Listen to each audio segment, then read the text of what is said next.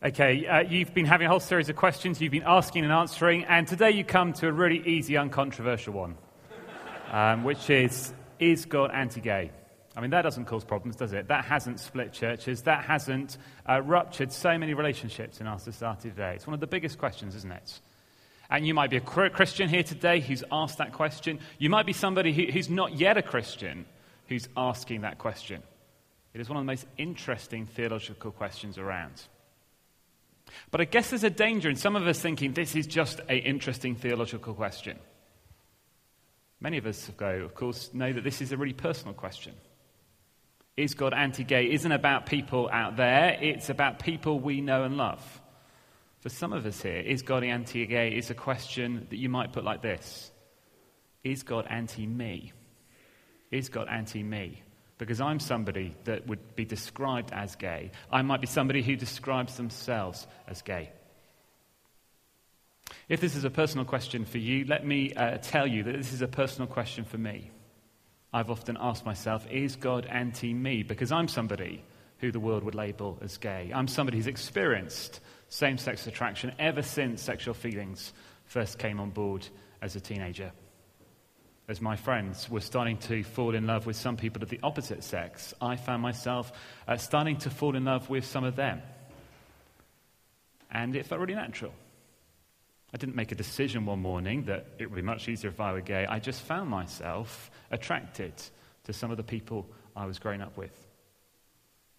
Didn't come uh, sort of happen because I had a bad relationship with my, with my dad or, or because of sexual abuse. It just happened to me.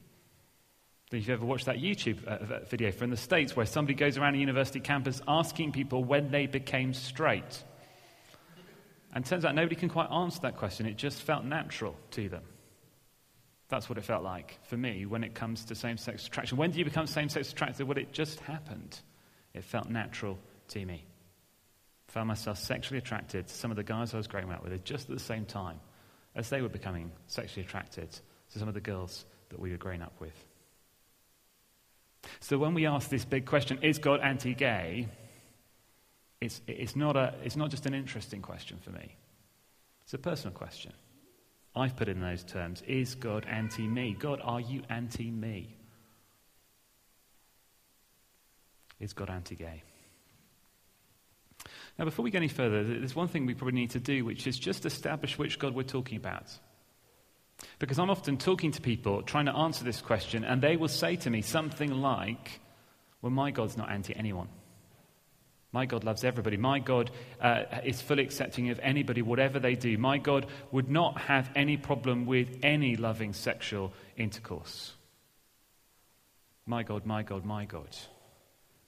Now, at one level, I love when people talk about God as if they're in a personal relationship with Him, because that's what Christianity is all about. But at another level, when we just talk about a God who, in the end, sounds like us and thinks like us and would never say anything we or any of our friends would disagree with, we've ended up constructing a God in our own image. And that's got problems, isn't it? Because that God never ends up saying anything that we might disagree with never ends up saying anything that we might find personally hard. So, which God are we talking about today? Which God are we asking the question of? Is God anti gay? Well, the God I want to be talking about is the God that we see revealed in Christianity. God the Father, who in the Old Testament reveals himself as the loving creator of the universe, as the loving creator of everything we see, as the loving creator of you, as the loving creator of me.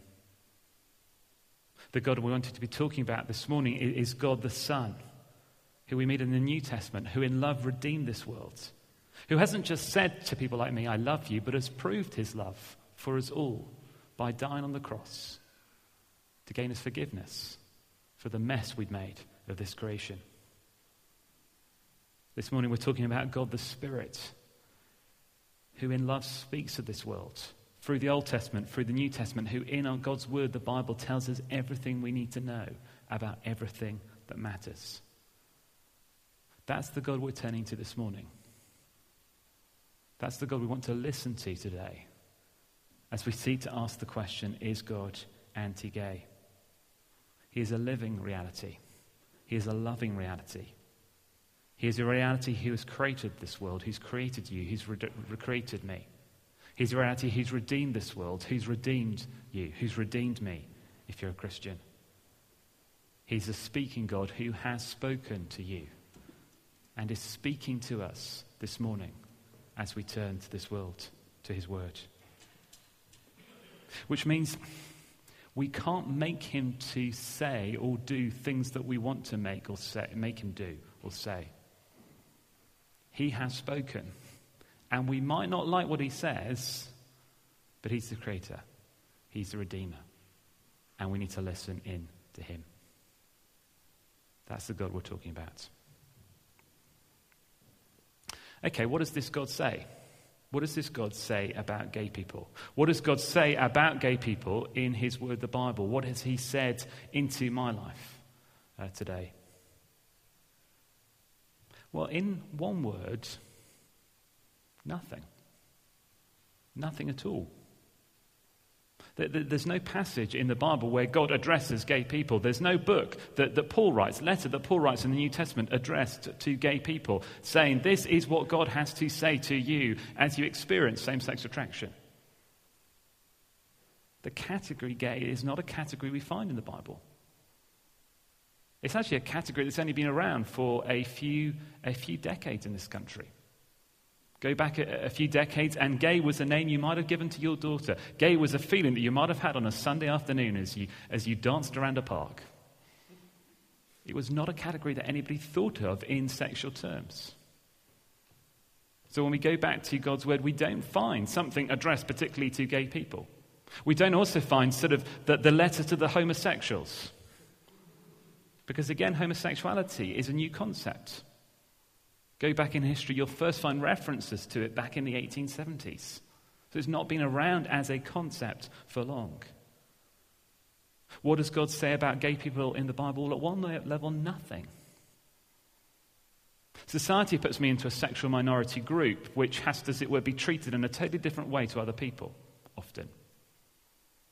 The God who speaks in his words treats me like everybody else, doesn't discriminate against me. What he's got to say in the whole of the Bible is relevant to me. I like that.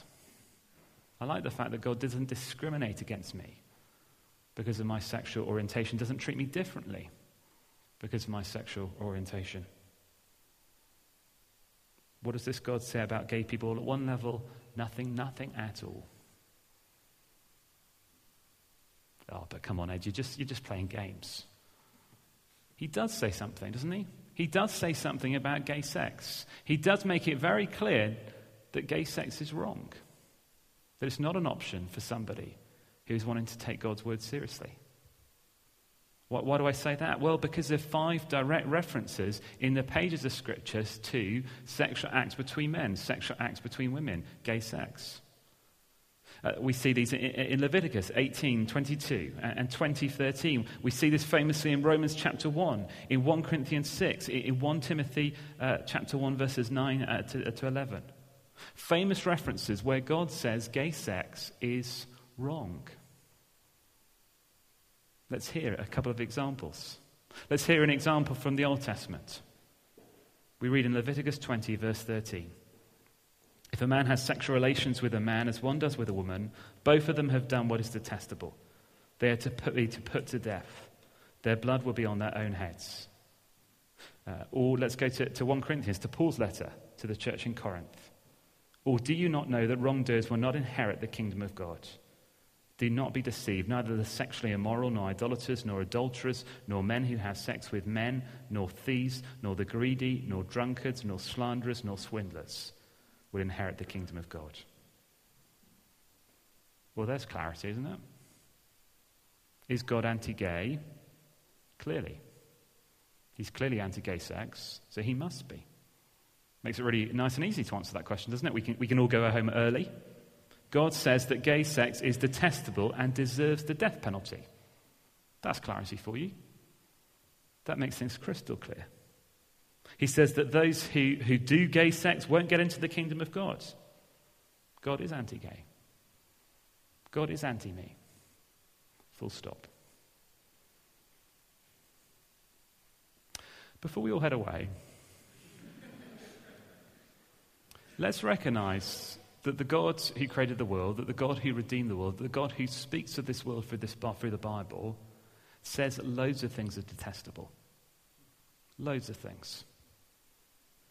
Loads of sort of bog standard sins that, all of us think are pretty normal, God says is detestable. Just listening to, to some words from Proverbs uh, chapter 6, verse 16 onwards, just to illustrate this.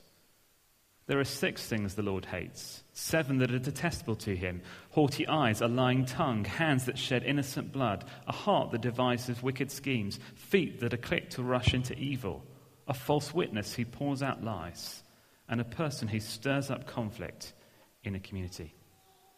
God says gay sex is detestable, but God says those things are detestable too. And God doesn't just say gay sex equals the death penalty. No, God actually says that all human sin, all human rebellion against God and his ways deserves the death penalty. Paul puts it like this the wages of sin are death. Genesis chapter 3, right back at the beginning of the Bible, tells us that the consequences of us turning our back on the God who created us are death. The death penalty isn't just reserved for me. This, this language that, that, that, that things I might want to do are detestable isn't just, a, isn't just a gay thing. No, God says to all of humanity to all of us here today, what you do is detestable. And what you do deserves death. Striking, isn't it? That when, God's, that when God speaks about sin, he's not targeting particular groups. It's just these people over here who are all wrong. No, God's word says the whole of humanity. You have all got it wrong. Gay sex is not the only behavior 1 Corinthians 6 says will keep you out of his kingdom. Now, that list includes things that we have all done here. All of us. All of us included on that list. So, if we're to really be accurate, God is anti all sin, any rejection of his word and ways. He does not target me. He does not target you. If you are same sex attracted, if you are gay, he doesn't discriminate against people. He hates things all of us do. So he hates the fact that I want to have sex with men, but he also hates my pride.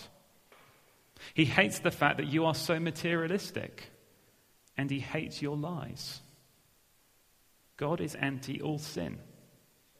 Gay sex is just one example of the sort of thing that he hates. Just one example. That's something we fail to communicate, isn't it? The world outside thinks that the one sin we get most cross about, the one sin that God hates most of all, is gay sex. When actually God hates all sin. God cares about it all.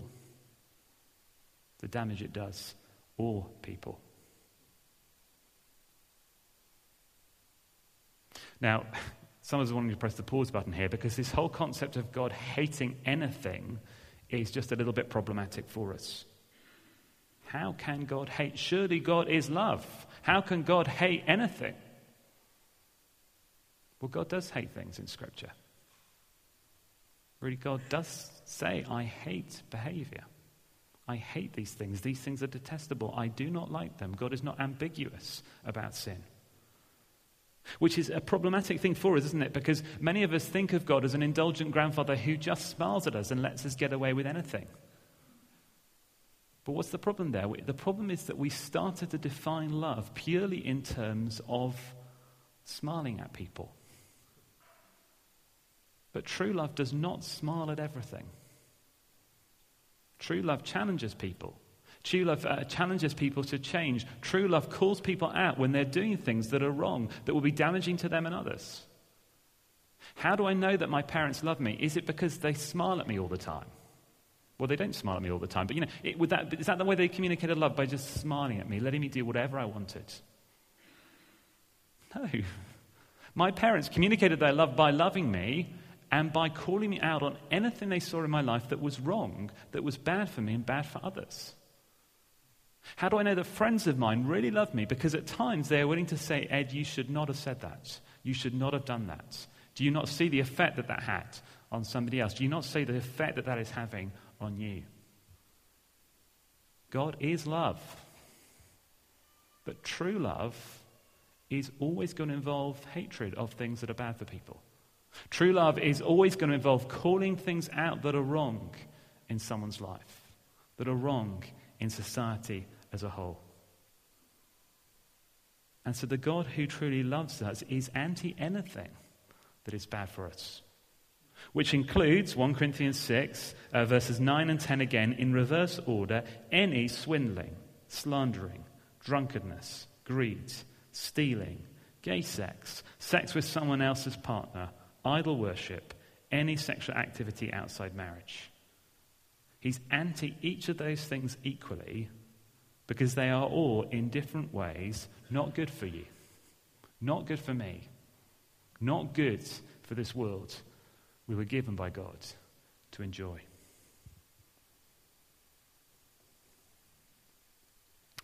But there's a problem there, isn't there, in hearing that? Because those things include things we really enjoy. I enjoy being greedy. I enjoy the situations where I get out of a difficult situation by lying. It's so much easier to lie than to tell the truth. I enjoy thinking about gay sex. I enjoy those things. It is painful not to be greedy. It is painful to tell the truth. It is painful not to have gay sex. And sometimes I think because it's painful, because it makes me feel bad that God says those things are wrong, therefore God is bad. No, God is good. God is love. And in his love and goodness, he says, do not be greedy. Do not lie. Do not have gay sex. Why do I listen to him on the subject? Why do I listen to him on the subject when my feelings would say, do the opposite. Do what you want. Do what culture and society tell you.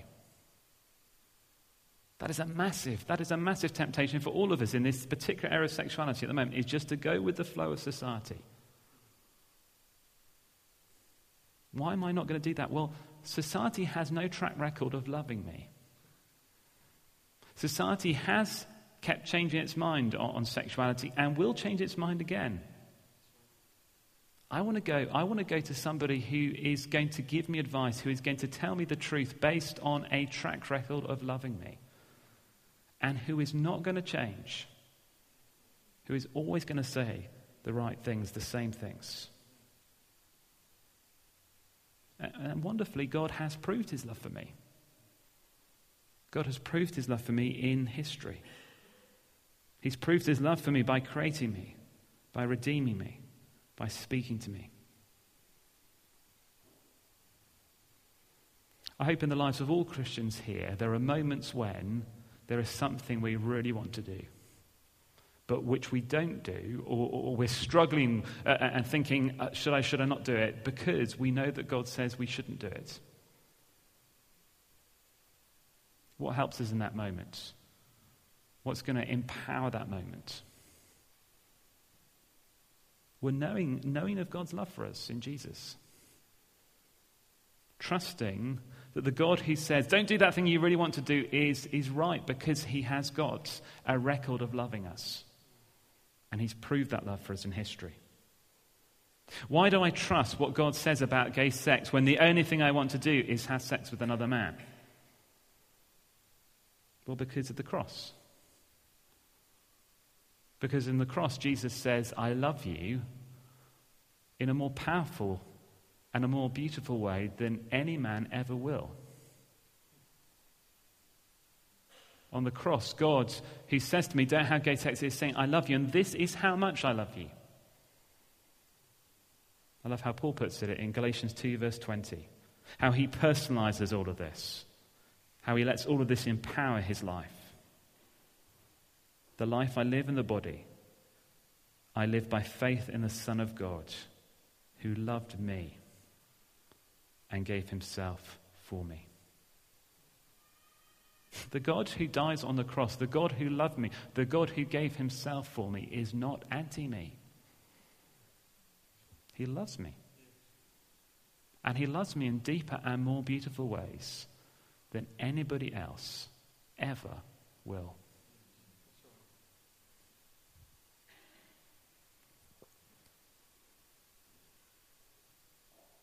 Questions come up, don't they, around this whole subject? Loads of questions. Let me just answer a couple and then we're going to move on to some more questions that you've come up with. Okay, if, if all of this is true, if God is anti gay sex, if God is saying to someone like me, you are not to, to, to, to, to have a faithful, stable sexual relationship with another man, why is that the case?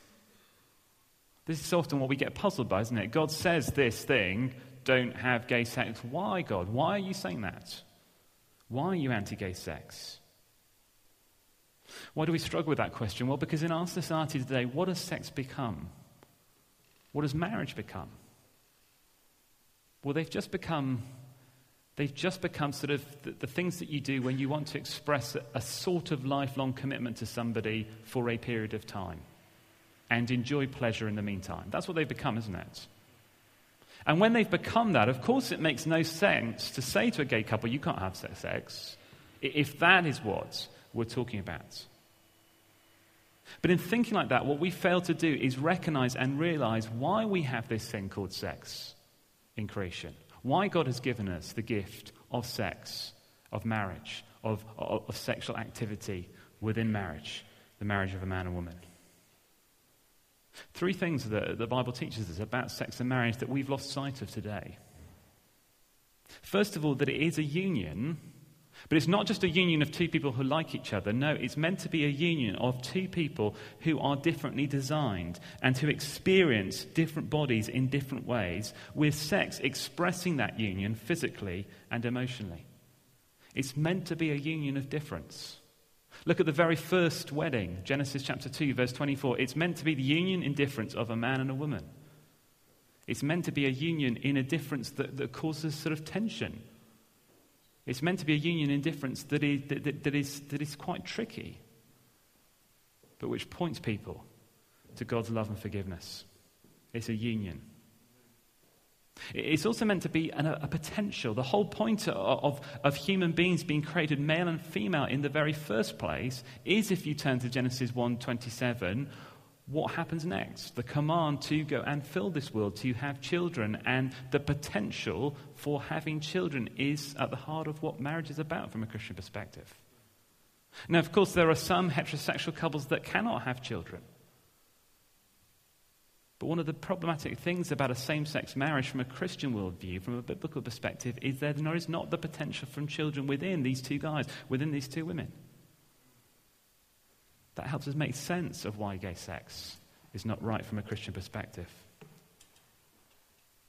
But most of all, what we fail to see is that sex and marriage are meant to be a model a model of where this world is heading, a model of the ultimate union in difference of Jesus, God's Son, to all Christians, God's church. Turns out the whole of history is just God's people walking down the aisle to get married to God's Son, Jesus. That, that, that's where this world is heading. If you want to know where this world is heading, it's heading to a marriage between Jesus and his church, between Jesus and his bride. Revelation 19 to 21, if you want to see the details. And the union difference is really important in that model because Jesus is different to his church. And the reason that, that, that, that gay sex is problematic from a Christian point of view is there isn't that difference. And it begins to destroy that God given model of where this world is heading, of what history is all about. When we go to the cinema, we watch trailers, don't we? And I don't know if you've noticed how so often in a trailer there's sex. Why is there sex in a trailer? Well, because the directors of the films know that sex makes us want to go to the film. Why do we have sex? Why do we have marriage in creation? Well, God's put it there to make us want to be part of the new creation, to make us want to experience the the joy of, as Christ's church, as Christ's bride, the joy of being united to Jesus Christ, God's Son, forever. What, you, what you're going to when you go to a wedding is not just another wedding. I've been to a hundred over the last sort of 20 years. What you're going to is a wonderfully acted out picture of where this world is heading. It's a trailer, it's a model. That's why. That's why God is anti gay sex. Not because he's out to ruin people's lives, but because he wants to use sex and marriage to point us to where the world's heading. That's what it's most of all all about. But doesn't God's ban on gay sex consign someone like me to a life of loneliness? Am I just going to die alone in a miserable way because God has asked me to do this? Well, yes, if we think, if we really think that sex is the only route to the intimacy that we all need to thrive.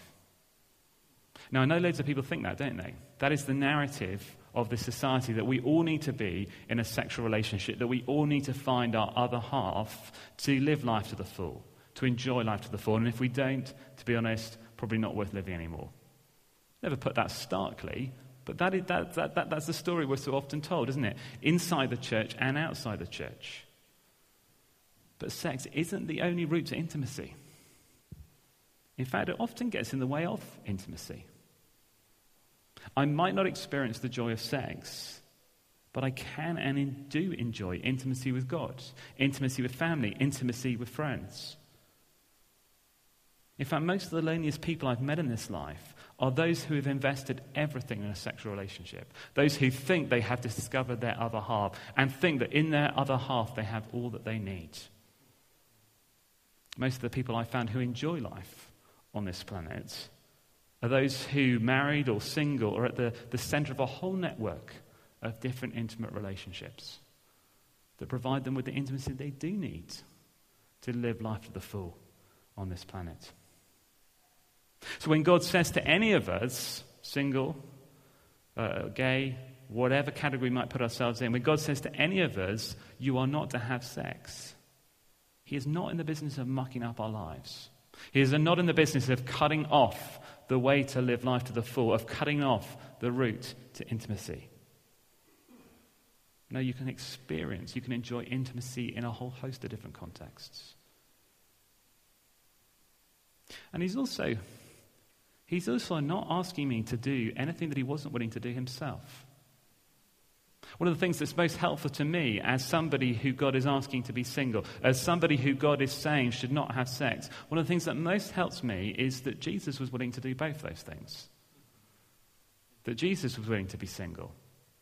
That Jesus was willing to not have sex. And that the Jesus who did that was a human being like me who would have experienced the power of sexual temptations, who knew what it's like uh, to want to have sex, and yet didn't. The Jesus who asked me to do these things, the Jesus who says sex is for marriage between a man and a woman, is a Jesus who didn't just say that, he lived that. In asking me to follow his example, Jesus is leading me into countercultural ways to enjoy life to the full, like he did. I've just been asked to live the Jesus way. In Jesus, I don't just have a Savior who has given his life for me, which would be pretty good just by itself, wouldn't it? But I have a Jesus who has given me an example of how to do that. And I have a Jesus who knows what it's like to do that. Who can say to me when I find it really hard, who can say to me when I experience sexual temptation, I know exactly how you feel. I know what it's like. I'm with you. So often, when I ask myself that question, is God anti gay? When I ask myself that question, is God anti me? The person I'm led to most of all is Jesus Christ and I see his arms spread out for me on the cross. But I also feel and know his presence in the here and now. Know whatever he has asked me to do, he is with me. He has been there. He has done that. And he will be with me as I seek to live for him. Which means if you're a Christian that, that's struggling with all of this personally, Jesus is the person you need to turn to for help. Jesus is the example you need to follow. Which means if you're here and you're not a believer and you're thinking, how do I make sense of this? How could anybody be crazy enough to do this? You need to look at the person of Jesus and how crazy he was and how crazy he was to do this. All out of love for you, all out of love for me. Let me pray. Let's pray. Father God, we pray for your help in all of this. We thank you that you are not, you are not a discriminatory God who singles out anybody, but you're a God who says to all of us, in your love for all of us, there are things that you have got wrong. There are things that you need to change. There are things that are bad for you. There are things you need to avoid. We thank you that you're a God who created us. We thank you that you're a God who redeemed us. We thank you that you're a God who speaks to us. And we thank you that in a world with so many confusing messages in this whole era, we have somebody we can turn to and ask you for help. Somebody who speaks with clarity, but also somebody who has, who has walked all this himself and who offers to walk alongside each one of us today. Praise you for that. In Jesus' name. Amen. Thank you so much, Ed. Thank you for your vulnerability and your faithfulness to God's word and for reminding us that God isn't anti me or against us, but is very much anti sinful behavior and, and wanting the best for us. We've been uh, asking Bristol their questions, and Ed, you've done such a brilliant job. You've anticipated so many questions. Um, but Ed has very kindly agreed to answer some questions that we've had in, submitted maybe by you, or maybe work colleagues, or friends, or people you've met on the street. And so we're just going to work our way through these, and we'll get through as many as we can in the time remaining. And then if we have time, we might open it up as well. Um, I haven't tried to vet these questions, these are the questions as they've come in. So, first one is there such a thing as a soulmate? And I guess if I can read into that question, it, you know, that this thing of, you know, have you found that one person, whether it's uh, the one person of the opposite sex or, or of the same sex? Uh, what do you think of that? Well, at one level, I don't want to sort of deny the There are some people that talk about finding their soulmate um, and talk about finding, you know, the one perfect person that completes them. Um, and you know, that, has been, that has been enough of experience for some people that they've invented that term, soulmates. And they send us all on the search for our own soulmates. Um, my question to somebody who would say, I found my soulmate, uh, would be, you know, are you, would be, you know, in a sort of gentle way, are you really saying you are finding the one person that perfectly completes you? Um, and I suspect that most people, under that gentle interrogation, would probably admit that the person isn't as perfect as perhaps they thought, and actually they do need other people in their life, and this person isn't the only person who's going to help them live life to the full. Um, and, you know, often, I just want you know, so because of that, I want to say that the, sort of, the search for the one perfect person who's going to meet our needs is, is, is always going to be a disappointing search unless we're talking about Jesus Christ. And I don't want to be sitting here, Jesus is my soulmate, sounds a little naff, but it is actually true. You know, who, who completely understands me actually better than I know myself? Jesus. And the problem is, if I found somebody who was my soulmate, my big worry would be okay, you know a certain amount about me, but you don't know about everything about me. How long are you going to stick with me when you discover things that you don't yet know about me? What I love about Jesus is that he knows uh, everything about me already, and he still loves me. And he knows things about me which I don't know about me. And he, he knows that some of the things I think are good about me aren't actually that good after all. And some of the things that are bad about me are slightly better than I thought. You know, he knows me completely. And, and that actually is, is the basis for a solid and a lasting relationship. Other, not. That's fantastic. Um,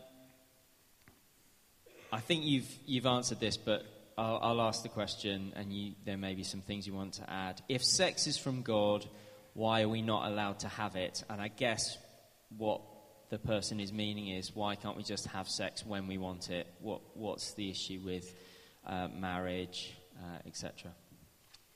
Well, you know, what, it, what is sex in a big biblical picture? It's just a foretaste of the new heaven, new earth, um, which means that if we have it and we enjoy it in the ways that God uh, said we can have it enjoy it, the way that's good for us and good for others, and you know that's a good experience. It's just a foretaste. Don't get too carried away with it. It's just a foretaste. If we, we have had it and we've been disappointed by it, or we never have it um, and we feel a little bit left out, it's just a foretaste. Don't worry. If it's been a bad experience, it's just a foretaste. Don't worry if you never experience it, it's just a foretaste.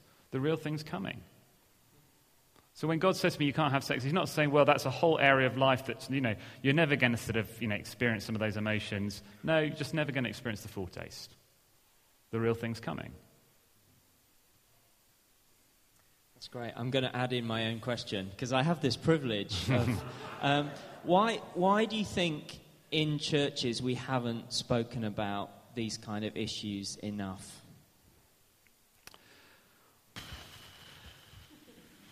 Oh, I mean, I mean, sometimes we're English, you know, we just don't like talking about these things.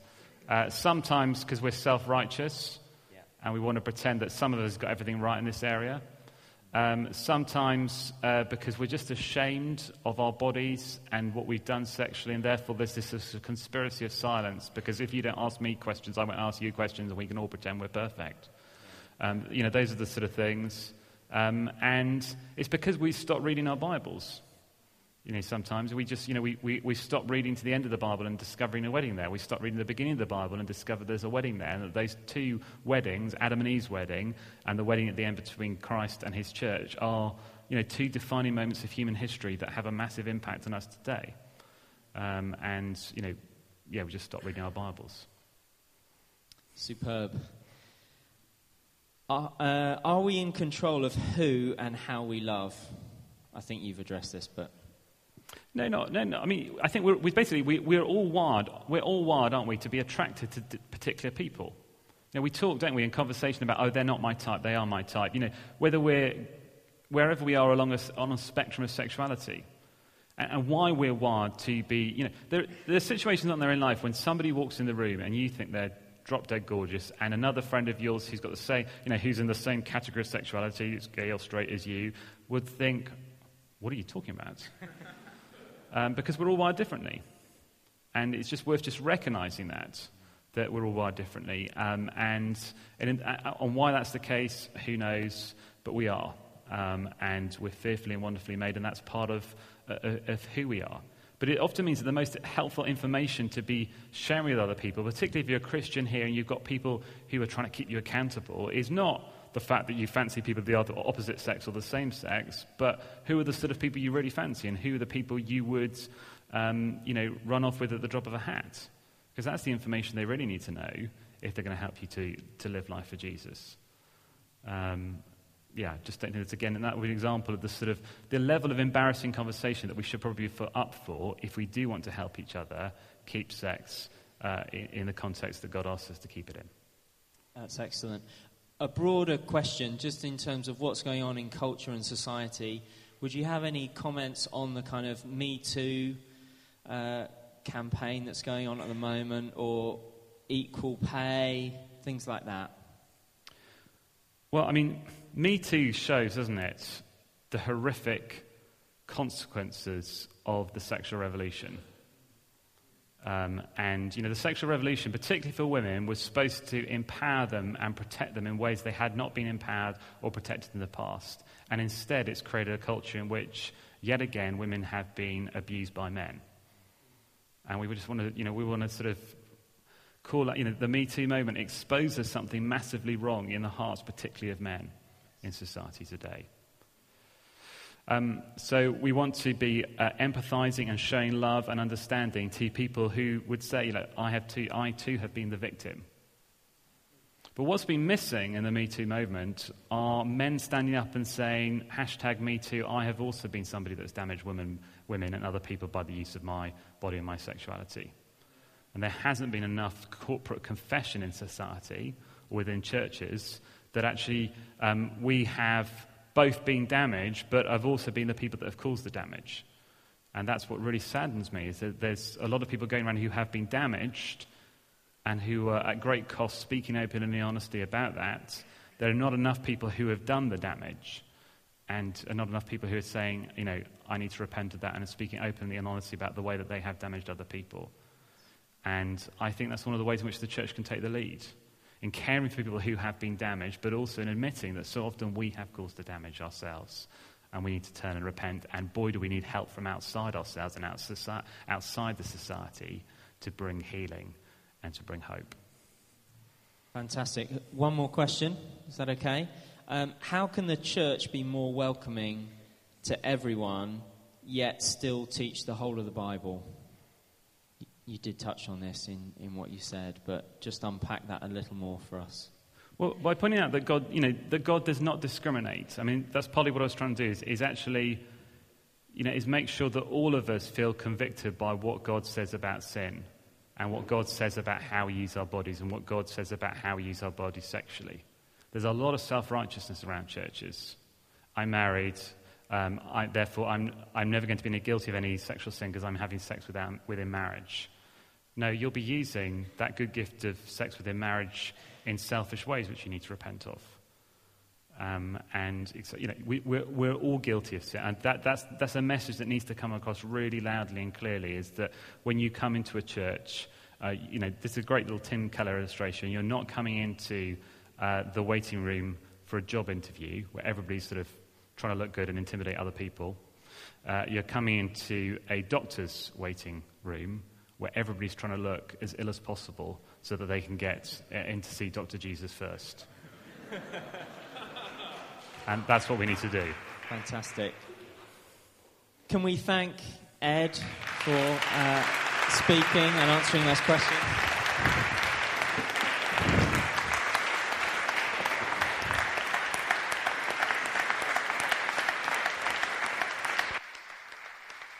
Thank you so much, Ed, thank you for, I'm sure every single one of us would feel challenged by what you've brought today, which is the purpose of God's word, isn't it? And I feel challenged myself. So thank you so much.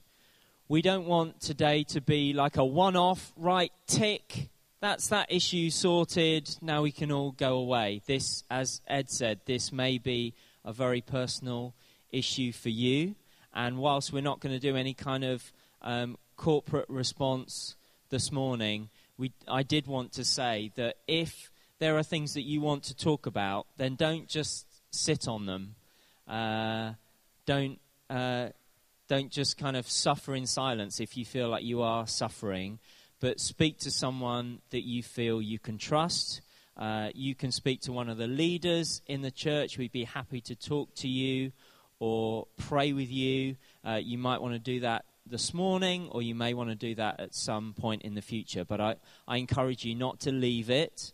Uh, this would be very much a dialogue where we can seek to look to God's word and ask His Spirit to help you in you living out your life uh, in your circumstances that you find yourself for Jesus. And so uh, we just want to say that, and we want to uh, as leaders in the church, we want to humbly submit that to you. We will not be saying, uh, this is what you must do, and just t- telling you off or telling you this is how you should live, but very much together talking and trying to support you in you living for Jesus. So uh, you can do that at some point in the future. Uh, if you're in a connect group, you may want to speak to the person who leads your connect group or just someone that you know or respect in the church or that you've got a good friendship with. Then I really encourage you to do that. Okay, our time is up. Els, you're going to close for us, aren't you?